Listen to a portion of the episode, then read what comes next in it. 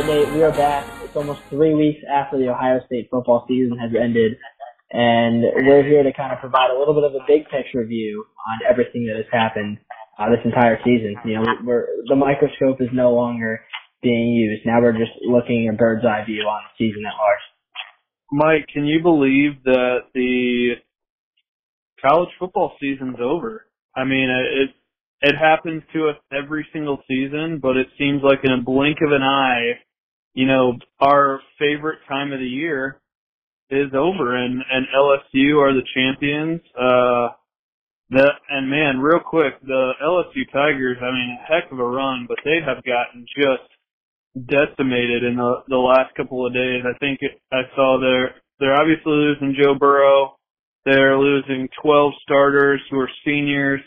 They're losing seven early enrollees. They lost both their offensive coordinator and their defensive coordinator. It's going to be interesting to see how far that team backslides next year. I, I have a feeling it could be, you know, back to an eight and four football team. Yeah, I think for that LSU team, this isn't kind of like what Alabama and Clemson has done, where they're more of a threat moving forward. And I think Ohio State has done a good job of building a program. And if you look at the playoffs this year, like it all comes down to your quarterback. You can make an argument the four best quarterbacks in the country were Justin Fields, Trevor Lawrence, Jalen Hurts, and and Joe Burrow, obviously too. So for them to lose Joe Burrow, I think that's the biggest hit. But also you gotta think about the coaches too. And I feel like for the most part, if you think about Ohio State, like the coaches have been a big part of what we've been able to do this year. And for the most part, I know you know Jeff Hafley's going to Boston College, but we seem to be retaining are integral coaches for the most part.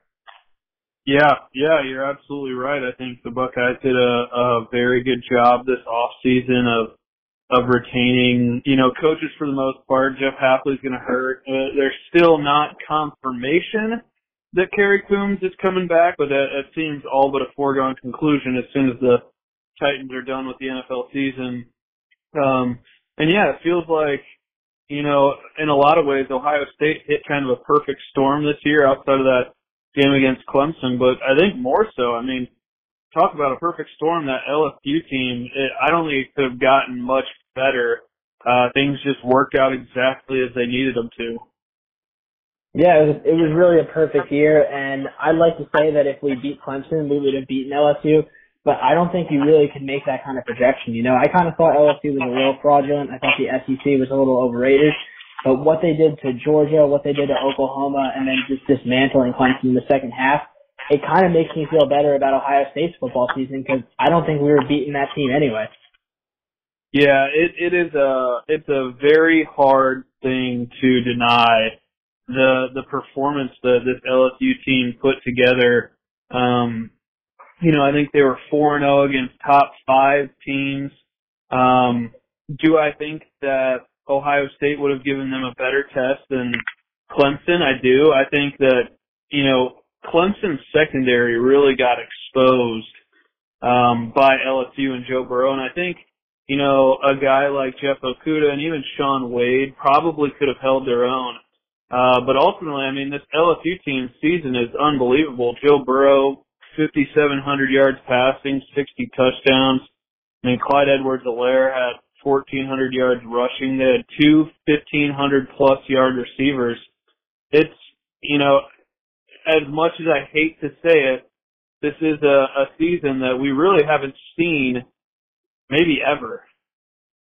No, and I think when you kind of look at the big picture with Ohio State, I actually think that this Ohio State team, despite losing to Clemson in the way we did, is the best Ohio State football team that I've ever seen. I think if you think if you look at what they did in terms of dominance across the other 13 games and pretty much dominance of 13 and a half games, you know, because if it wasn't for the second half against Clemson, end of the first half into the second half, uh, those are the most dominating 13 and a half football games I've ever seen.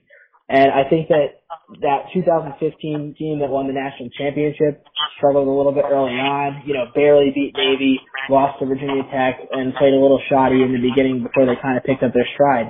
But this was, you know, unfortunately it didn't end as well as we wanted to. But through the first 13 games, this was the best Ohio State team I've ever seen, and just they were so consistently on top of their game with no backslides. And I think Ryan Day, you still have to tip your cap to him for a phenomenal season. Yeah, let me ask you, Mike. You know, when when talking about college basketball, generally, you know, coaches will say they want their team to be peaking in March, and that makes sense, right? Because the, the NCAA tournament starts in March, and, and generally the champion is crowned early April. But you know, that is when coaches want their team to be performing best. Um, looking at this 2019 Ohio State football season, do you think you could say that you know maybe Ohio State peaked a little too early? I think their their run from Indiana to Maryland was kind of unbelievable, and then maybe even starting with that Rutgers game, things started to taper off a little bit. Granted, this team was still awesome. Um, it didn't seem like they were as dominant as they'd been throughout the rest of the season. I think it really has to come down to the fact that the competition got a little bit harder as the season went on. And I think probably start to finish the best performance that this team played all year might have been the Michigan game. You know, we, we hung a 56 points on them and absolutely just pounded the rock uh, when you kind of factor all things considered. They had a rough first half against Wisconsin in the Big Ten championship, were able to rally. I, I don't really think like the peaking. I don't buy the peaking at the right time thing for college football because at the end of the day, you have to be one of the four best teams to make the playoff. Versus in college basketball, you know, you could be the 27th ranked team and still make a run in March. So I, I don't know if I necessarily subscribe to that theory. I, I think that you just got to play the best you can all year long. I think really for the most part we did do that. You know. Yeah, I, I'm with you, and I, I think you're right. I think that Michigan game was incredibly impressive. I also think you know it was a th- I guess it was a three week stretch because there was a bye week in between, but the performances they put together on October 26th against Wisconsin, a 38 to 7 win in crappy weather, and then a 73 to 14 win over Maryland. Um, you know, at that point in the season, I thought this is one of the most unstoppable forces that I've ever seen on a football field. Um, not that Maryland was a great football team, but they completely destroyed them. Uh, same thing with with Wisconsin. You know, Chase Young had four sacks that game. Um, the yeah, those those kind of three games stick out most to me, and it feels like the few times when this team did have a bad quarter or a bad half, uh, it really did them, right? I mean, Penn State second half was maybe the first time they had a shaky half, uh, and you know there was some doubt that was raised for that, and then Wisconsin, the first half may have ultimately been the reason why this team ended up as the two seed and had to play Clemson in the first round of the playoff, which may have been the reason that this team didn't win a national title, title or at least play for one. Yeah, and I think that, you know, putting up 73 against Maryland and putting up 76 against Miami, that's flashy. But we've seen, eh, going back to last year, we saw an Ohio State offense that could put up that kind of numbers, you know with Dwayne Haskins. Like, what did we put up? 63 against Michigan or something like that? But the big yeah. thing that made the difference this year was the defense. Last year, I just looked this up, we let up five times, five different games, we allowed at least 30 points. And including the loss to Clemson, our opposing, our opposing team did not score 30 points once this season. So I don't know whether it was coaching, I don't know whether it was better experience, whether it was Chase Young, Jeffrey Okudah, maybe maybe everyone or all the factors, but the defense made this team truly dominant. And and ironically enough, the defense is kind of what kept us out of the playoff last year because that's what, what everyone was pointing to. You know, letting up 51 points to Maryland and, and those kind of efforts. So I I hope that that's something that we can kind of continue next year in a positive trend. Yeah, yeah, you're absolutely right, Mike, and and it makes sense, right? The this defense is is loaded down with talent. You know, I'm looking at some of our leading uh, players statistically throughout the season defensively, and Malik Harrison, he's going to get drafted second or third round. You got Pete Werner, he's coming back. Jordan Fuller, second, third round. Chase Young, top three pick. Baron Browning, next year maybe a first, second round pick. Jeff Okudah, top three pick. Damon Arnette, first round pick. you know, Jashon Cornell and even Davon Hamilton, those those are NFL type guys. And so it part of me wonders why did it take this long for this group of talented, you know, defensive guys to to really play at the level they've played at this year.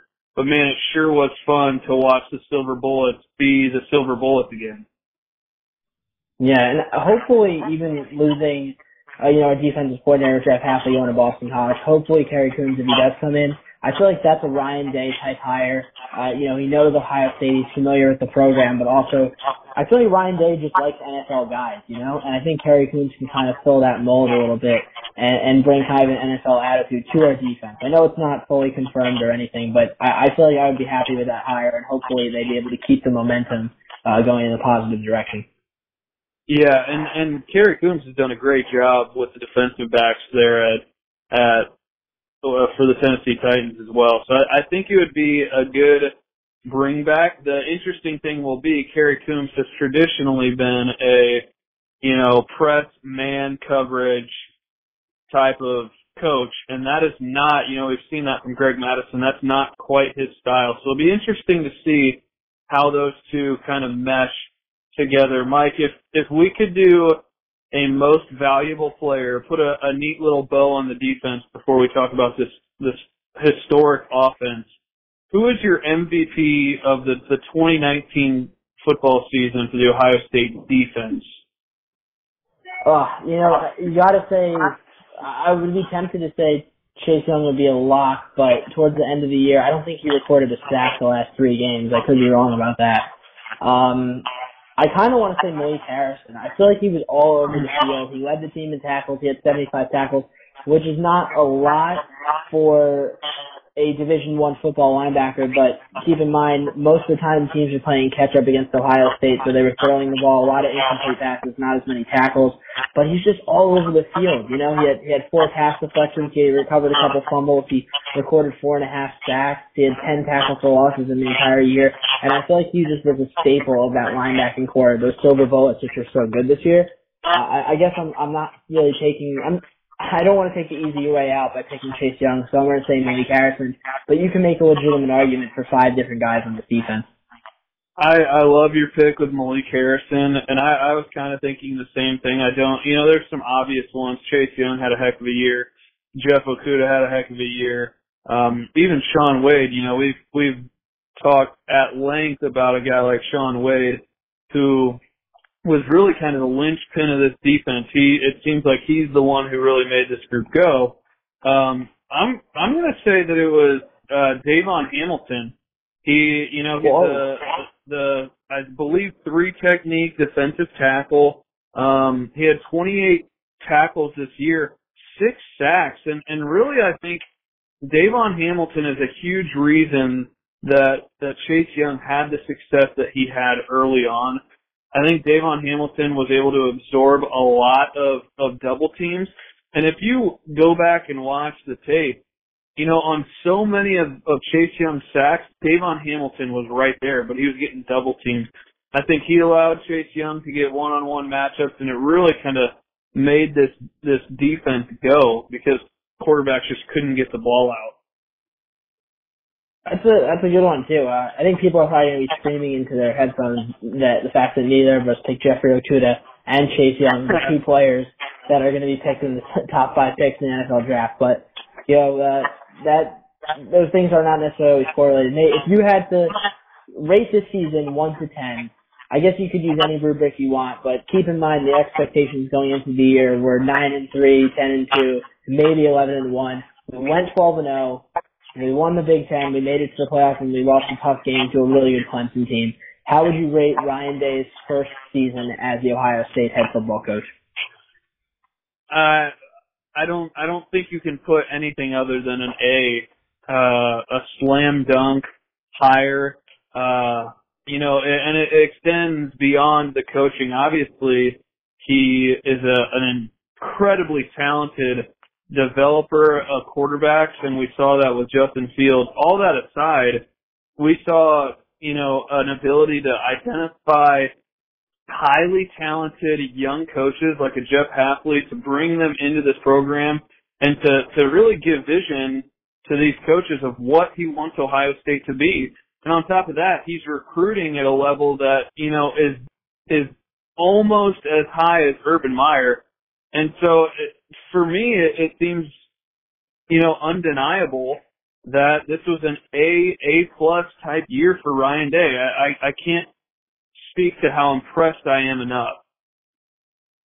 Yeah, I agree. Whether it's a 9 out of 10 or an A, however you want to grade it, it is just one shy of the perfect season. The perfect season obviously being if we would have won, beaten Clemson and, and beaten LSU in the championship game. But still, even that, I mean, the, just compared to the expectations that this team had, you know, and, and how, how well they played all year long, how fundamentally sound, and the, the most important thing going through each of the games is this team did not ever keep the foot off the gas pedal. That is a problem they've had in the past with Urban Meyer teams playing down to the competition. It wasn't too long ago, you know, we were barely beating, uh, we beat a Maryland team by one on the road and it came down to a two point conversion. I think that Maryland team finished the year like four and eight or something like that, you know, and we were losing to Purdue and losing to Iowa. And I'm not trying to kick Urban Meyer really down, but I just felt like what Ryan Day was able to do from the motivational angle is just speaks so positively moving forward. Yeah, uh, and you're you are so right, Mike. He he really did have a, a somewhat unique, special ability to really have these guys, you know, ready to play every single week.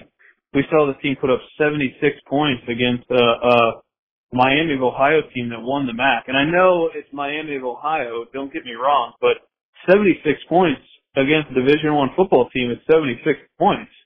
Uh, let's not ignore that. He he had this team ready to play. They had a chip on their shoulder all year. Um, just man, what an absolutely impressive season um, from Ryan Day. Mike, what did you think? You know, Ryan Day's specialty is the offense. What did you think overall of the offense? You know, who is your MVP? Uh, was there anything left to be desired? What are your thoughts? Well, I, I like how I, I felt like this was an Urban Meyer esque offense. I think we took a little more shots down the field, but at the end of the year, we had 660 rush attempts and 400 pass attempts, right? And if we're running the ball 60, like 2% of the time, that's very JT Barrett, Urban Meyer esque with the shots over the top. Justin Field did have a good yards per attempt. I remember we were always referencing JT Barrett would be hovering around like 7, 7.5 yards per attempt. And we would be like, dang, you know, he just has to take more shots down the field. Well, Justin Fields finished the year at 9.2 yards per attempt, which is almost like, you know, I think Baker Mayfield when he won the Heisman was like 10 yards per attempt, uh, just to give you some reference. So I think the offense is great. I think the MVP of the offense, you have to go J.K. Dobbins. I mean, how he finished the year against the four best defenses we played all year. You know, if you just looked at the game logs, he had 36 carries, 157 yards, two touchdowns against Penn State, 31 carries, 211 yards, four touchdowns against Michigan, 33 for 172 with a touchdown against Wisconsin, and then on only 18 carries, he was able to get 174 yards and a touchdown against Clemson, and he was basically playing half that game on one knee or on one leg. So I'm to give it to J.K. Dobbins. Man, I I I think you're right, Mike. J.K. Dobbins was just absolutely outstanding all year. It was highlighted best in that in that uh, semifinal game against Clemson.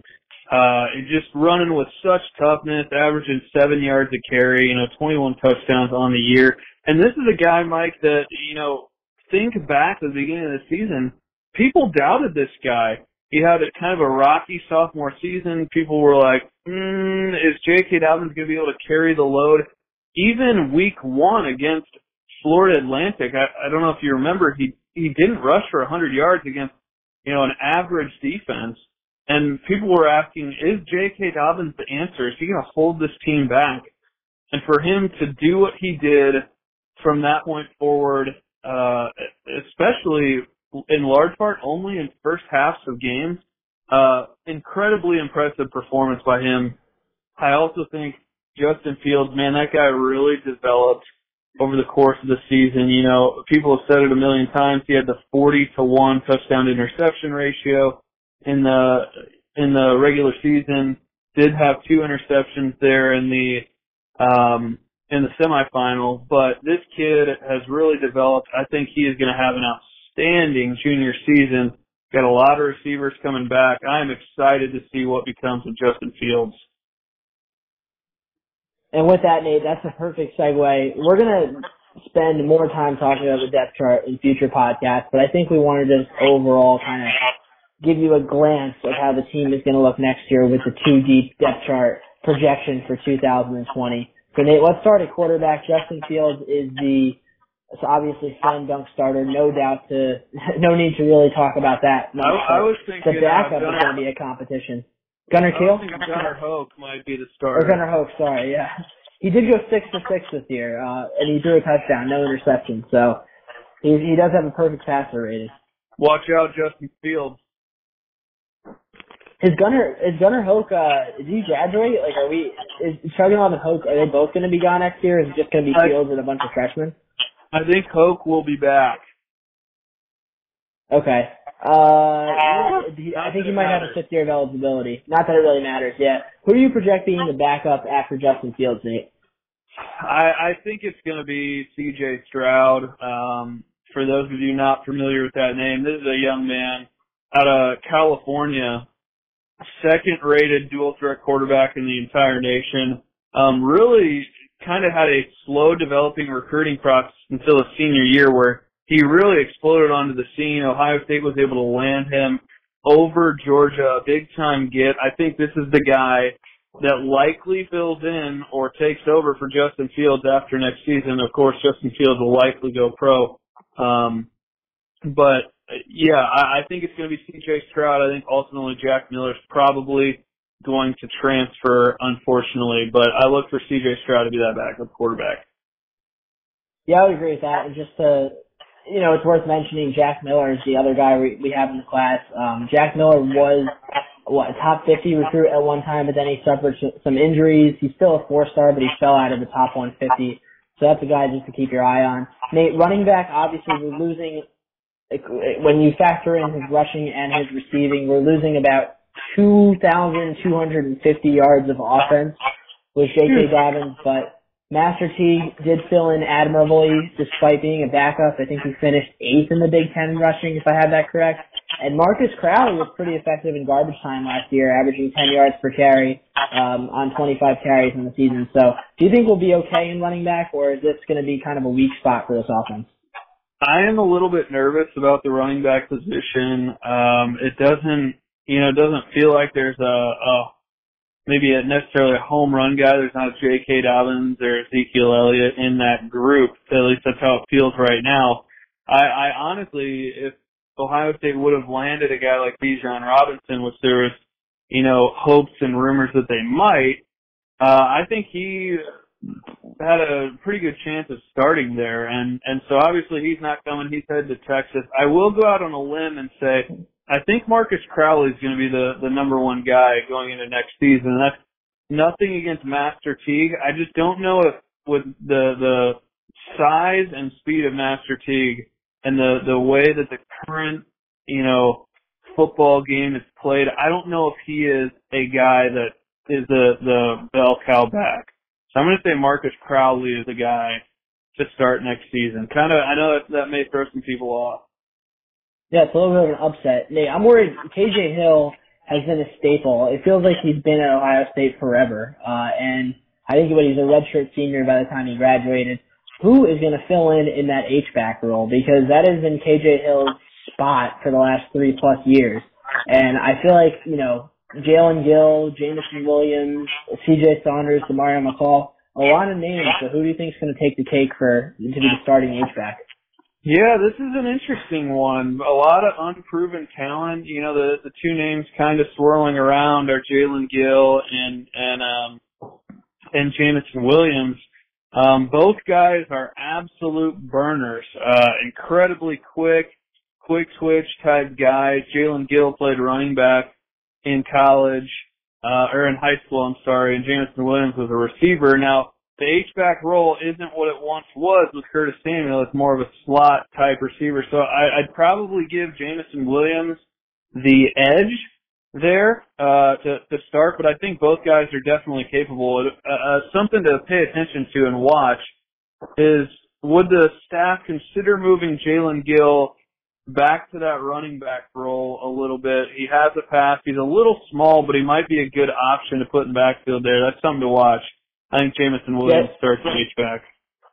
Yeah, I feel like Jaelen Gill could be a good third down back. And I think you're right. It depends what you want to get out of this position because when Urban Meyer, I'm not going to say Urban Meyer invented the H-back, but when he utilized the H-back with Percy Harvin, that was kind of like the explosive guy who could run, catch, and was going to end the game with like five catches and five rush attempts, you know? But I feel like we kind of changed that a little bit by putting KJ Hill in that mold. So it's like, what do you want to get out of that? You want to become a passing offense, then throw Jameson Williams there. If you want to be a running offense, you kind of mix in some jet sweeps, and then maybe Jaelen Gill is your guy. But Nate, I am most excited for what we have in the wide receiver group because between Garrett Wilson, Julian Fleming, and Chris Olave, I mean, those three guys are going to combine. I'm going to make a prediction, prediction, prediction now that those three guys combine for over 2,000 receiving, or we'll say 2,500 receiving yards next year. I I love that prediction. I I don't want to go out and be completely crazy and say that this Ohio State offense is going to be, you know, the level that LSU was this year, but the receivers that they have, I think that they could, you know, and Justin Fields coming back, they could do some of the same type things that that LSU did this past year. I I would put Garrett Wilson, Chris Olave, Julian Fleming up against Ja'Marr Chase, Justin Jefferson, um, and those other guys at, at LSU. So I, I think this is going to be a high flying offense. I expect Garrett Wilson and Chris Olave to be the quote unquote starters. But I, I fully expect to see a lot of, of Julian Fleming, a lot of Jackson Smith-Njigba, uh, a lot of Gee Scott, and maybe even some Mookie Cooper. I think the, the receiving room is as good as it's ever been what do you think about the tight ends between Luke Farrell, Jeremy Ruckert? We saw Jeremy Ruckert flash a little bit in the receiving. Luke Farrell was kind of the consistent guy. Uh, and then, you know, I don't know. What, what do you think we, we, we make out of the tight ends? Can we please start Jeremy Ruckert? Please. uh, he could have solved our, our red zone woes. He's just so talented. Um, I, I, yeah, uh, that's all I'm going to say on that topic before I get too frustrated. But can we please, please, for the love of of anything, get get that young man on the field? Was it against Wisconsin or Penn State where he had the one-handed catch for a touchdown? I believe that was Wisconsin in the uh in, in the, the Big Ten championship. Big Ten championship, yeah. That's all you need to say. Um, I agree with you there. Offensive line, I'm kind of optimistic about because we have three returning starters Thayer Munford, Josh Myers, Wyatt Davis. A lot of flexibility there too. Josh Myers probably going to be lined up at center. Munford maybe he's going to be lined out out wide left tackle. Staple down the blind side. And Wyatt Davis, he could play left guard, he could play right guard. And then, you know, the other guys who are going to be competing for the new spots. Harry Miller, who was a five-star recruit. Nicholas Petit Frere, one time a five-star recruit. And Paris Johnson, the true freshman, also a five-star recruit. So we got experience in three of the spots, and then the other two spots, you just have really talented guys going after these positions. Yeah, I'm excited about the offensive line next year. I think that they're going to be um, incredibly talented, probably the most talented group we've seen maybe since that national title year. I expect Josh Myers to be a first round pick. I think Wyatt Davis will, you know, likely be a first team All American. Thayer Munford, I love that he's coming back. The the two spots, you know, you kind of mentioned. I expect Harry Miller to start at left guard. Uh, an easy transition for him after Myers leaves to slide over to center.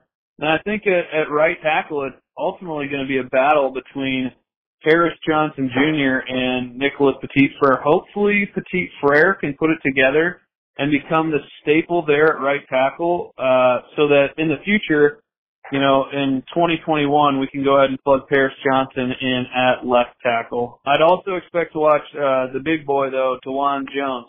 Interesting to see what he does. Yeah, typically those big goofy guys that don't have great fundamentals end up at right tackle. So who knows what kind of flexibility they have there? But there's certainly some options. I, as excited as I am about offensive line, is as scared as I am about the defensive line because I feel like our defensive line is just unproven, untapped potential, which is a scary thing, you know? And I'm saying scary for us, not scary for opponents. Tyreke Smith, definitely trust him at one of the defensive end spots. Zach Harrison, I know he's got pedigree. I know he's a five-star guy, but again, unproven. And then between the nose tackle and defensive tackle, some combination of Taron Vincent, Haskell Garrett, and Tommy Togiai. Those guys have shown a lot of potential, but not as much production on the field since we're losing both of our defensive tackles. Yeah, I actually think that losing Cornell and Hamilton is a bigger loss than Chase Young. Um, you know, it, like you said, Tommy Togiai, Taron Vincent, um, both relatively unproven, uber talented guys, similar to Tyreke Smith. I think a lot of what this is going to come down to with the with the defensive line is will this 2018 class finish second in the, you know, 247 composite rankings in terms of recruiting. Will they hit Taron Vincent, Tommy Togiai, Tyreke Smith, Tyler Friday, Javon, Javante John Baptiste, all from that class? Um, will these guys hit?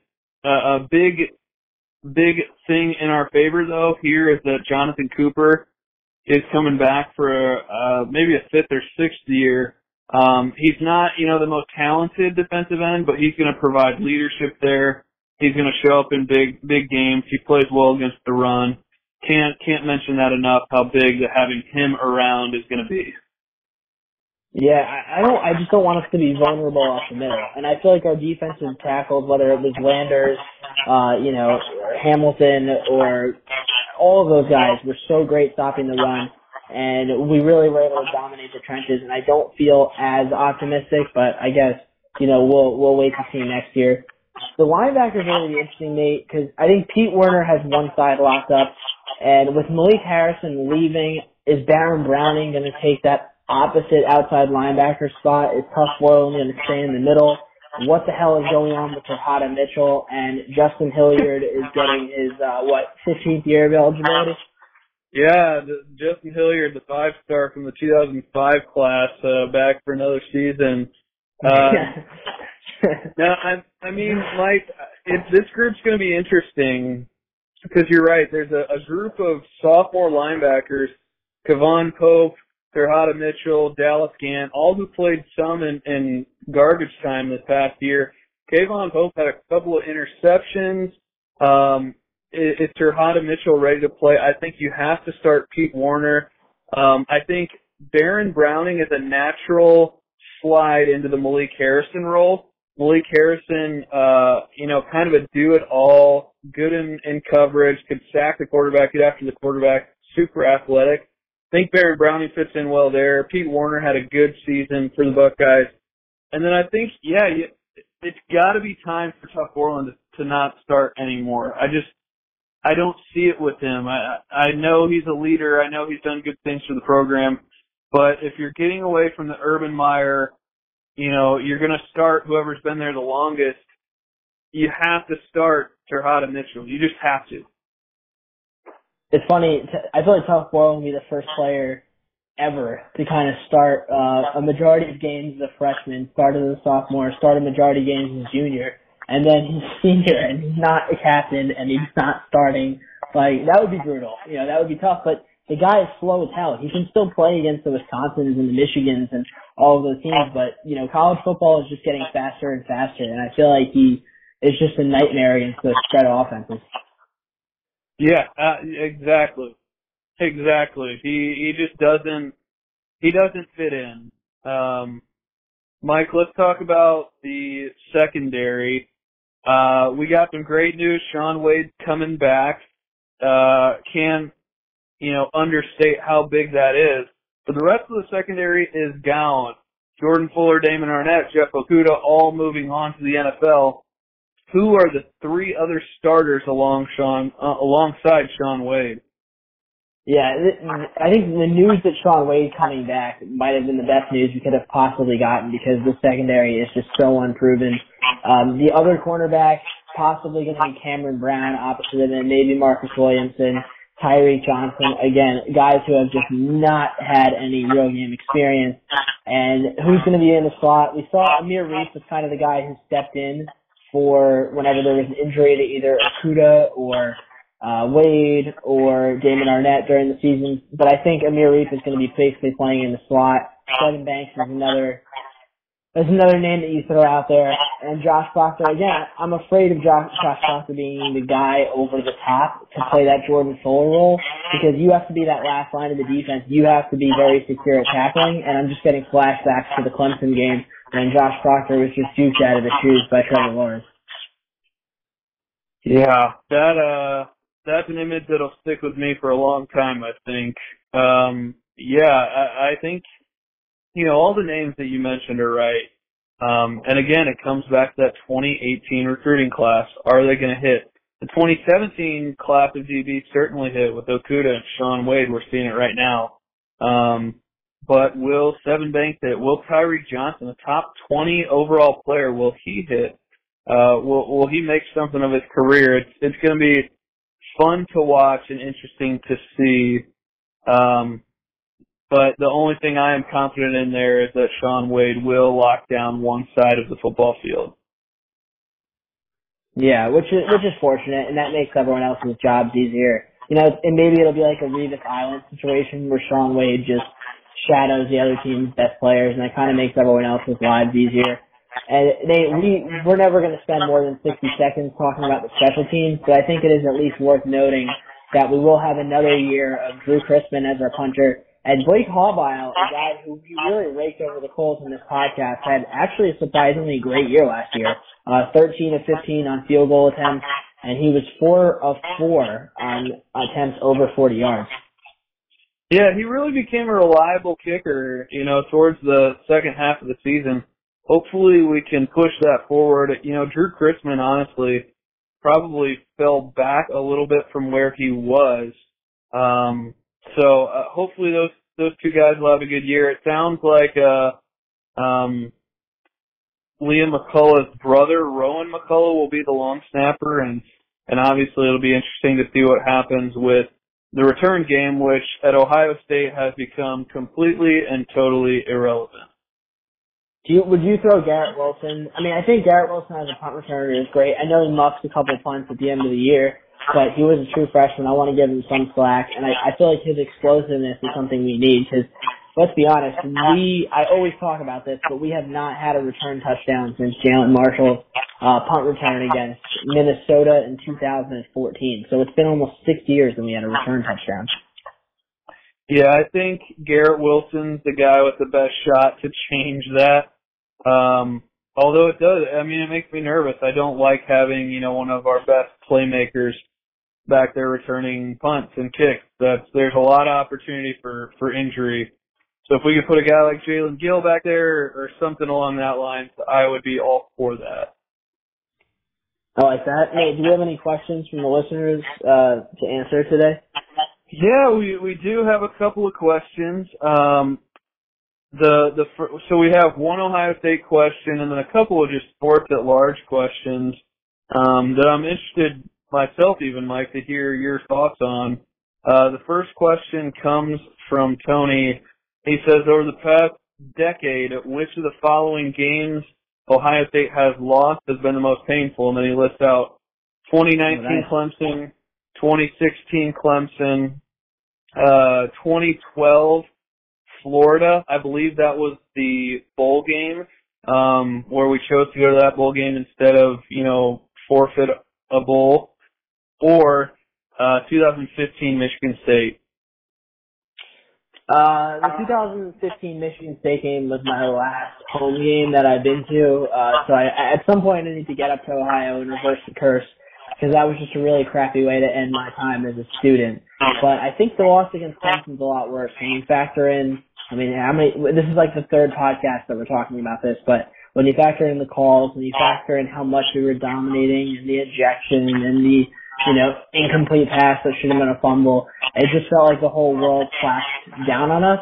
But I will say that the loss against Clemson is softened by the fact that they got their doors kicked in by Joe Burrow in the championship game. Because again, it makes me kind of think like we probably weren't going to win anyway. Yeah, I think maybe it's recency bias for me. I think for me, it's it's this past year, the 2019 Clemson game. It, and I think it's tied to the fact that this team, like we've talked about, played so well throughout the season. They're such a lovable team. Really just went about their business. Uh, I love the guys that played for Ohio State. So that one was uh was a a very hard and tough pill to swallow.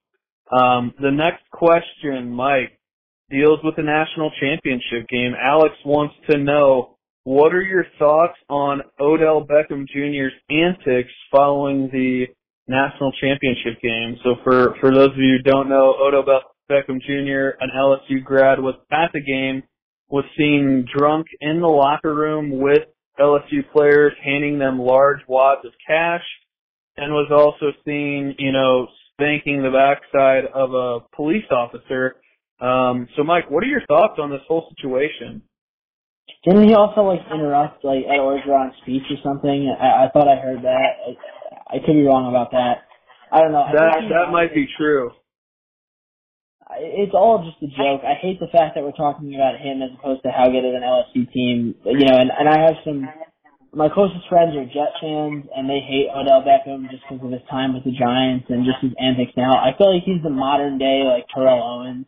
You know, he's just immature, and it's it's very frustrating. Whenever we're talking about things that are not on the field, uh, about a player, I feel like that that's not a good thing, you know. And whether he stays in Cleveland or not, I don't know how how you guys feel about him up in Ohio, uh, being the Browns' best receiver, but I, I'm I'm so over him, and I really hope he never joins any of my favorite teams. Yeah, I don't think I could put it much better myself. Um, he's this is this is selfish. This is crap. It's yeah, very it's selfish. Taking, taking all of the attention away from the the players and the coaches at LSU and what they accomplished and putting the attention on himself. Um, and to me, it's it's disappointing. You know, if he was handing out wads of cash, this could turn into something pretty ugly uh, for for this team and um, and really taint kind of the legacy that they've left. Um, the last question we've got here, Mike, it's another kind of controversial sports question comes from Skyler, uh, and he just simply asks, "What are your thoughts on the Houston Astros situation?"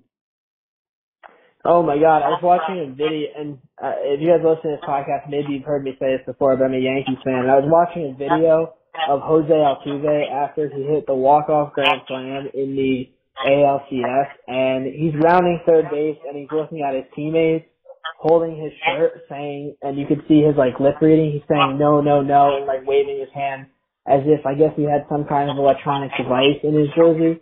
So he was holding his jersey tight, and then when they were swarming him, you know, Carlos Correa was just holding his jersey to make sure whatever it was like didn't come out. I don't know like about the story so much because I'm just like I guess I just don't care that much. I know they were caught cheating. I know Alex Cora is fired. I know AJ Hinch is fired, and I know that Carlos Beltran's fired now too. Um, I don't know exactly how they went about it, but it's it's really disgusting, and I feel like the, the league really needs to like you know come down on that more than just a first round pick because what there are like 40 rounds in the MLB draft. Like, what is one draft pick going to do? Yeah, I'm I'm with you, Mike. This is uh this is pretty dang crazy to me. Um, if all of this is true, and I know that there's, you know, there's a lot of it that has already been ruled as true, uh, you know, with illegal taping and maybe using a trash can to send some sort of, you know, audible signal to players about what pitch is coming. That's already horrible, but if the, the recent news is true, then that some of these players, Jose Altuve, Alex Bregman, and others, had some sort of beeper on them that was alerting them of a pitch. Uh, this is totally disgusting. They should be banned from baseball for life. They should never play another game in in the MLB. And and while we're at it, it's a good time to approach the subject of if if this is so heinous, uh, where does Pete Rose fit into all this? Because betting on baseball doesn't seem so such a big deal to me compared to, you know, cheating on pitches. Heck, taking steroids doesn't even seem like as big of a deal to me.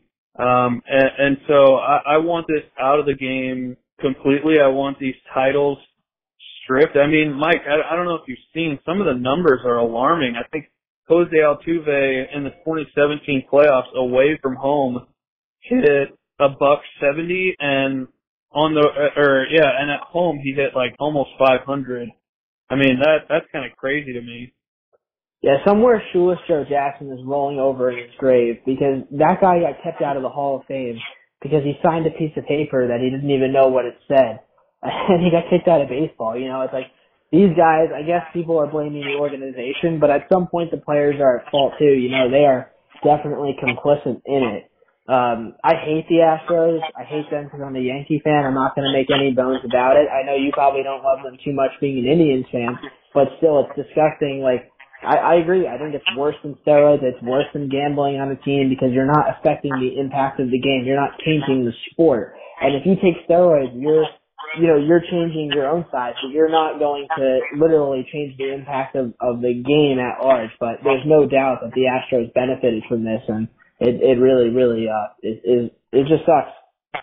It does, and and I think you know the last thing I'll say on the subject, Mike, the the thing that's maybe most sucky is that baseball is a great game, um, and I you know I don't watch it every night like I once did, but it's a great game. But but they're losing reach. People aren't paying attention to baseball anymore and now all they've got is negative headlines. I, I, think this could have potentially devastating effects to the MLB and to this league. Rob Manfred better get this right. We appreciate all the questions. I really like that one, even though it was non-Buckeye related. And I mean, all the questions were great. And that's going to pretty much do it for us. Thank you for all the questions. At Nuts for Bucks Pod, if you want to tweet them at us we would really appreciate it. Please rate and review us on iTunes. And Nate, the off-season podcasts are getting ready, so we're going to come back with something else uh, a week or two from now. But we're going to keep that a secret. We sure are. And hey, I I just how about the Ohio State men's basketball team gets it together? Would I think we'd all like to see that. That'll be the next next podcast. I'm blowing the secret, but yeah, we haven't talked about the men's basketball team in a while. Uh, obviously, the Buckeyes have a big game coming on on Saturday, and yeah, they got to clean up clean up their uh, recent stretch if they want any chance to win the Big Ten. Yeah, they really do. The Big Ten. The the last thing we'll say before we let all the listeners go. The Big Ten, if you haven't been watching college hoops this year, is absolutely loaded. I don't think I've ever seen it at the level that it's at. I mean, heck, Rutgers is 13 and four and second in the conference. Um, it's the Big Ten is a is a monster. Thank you.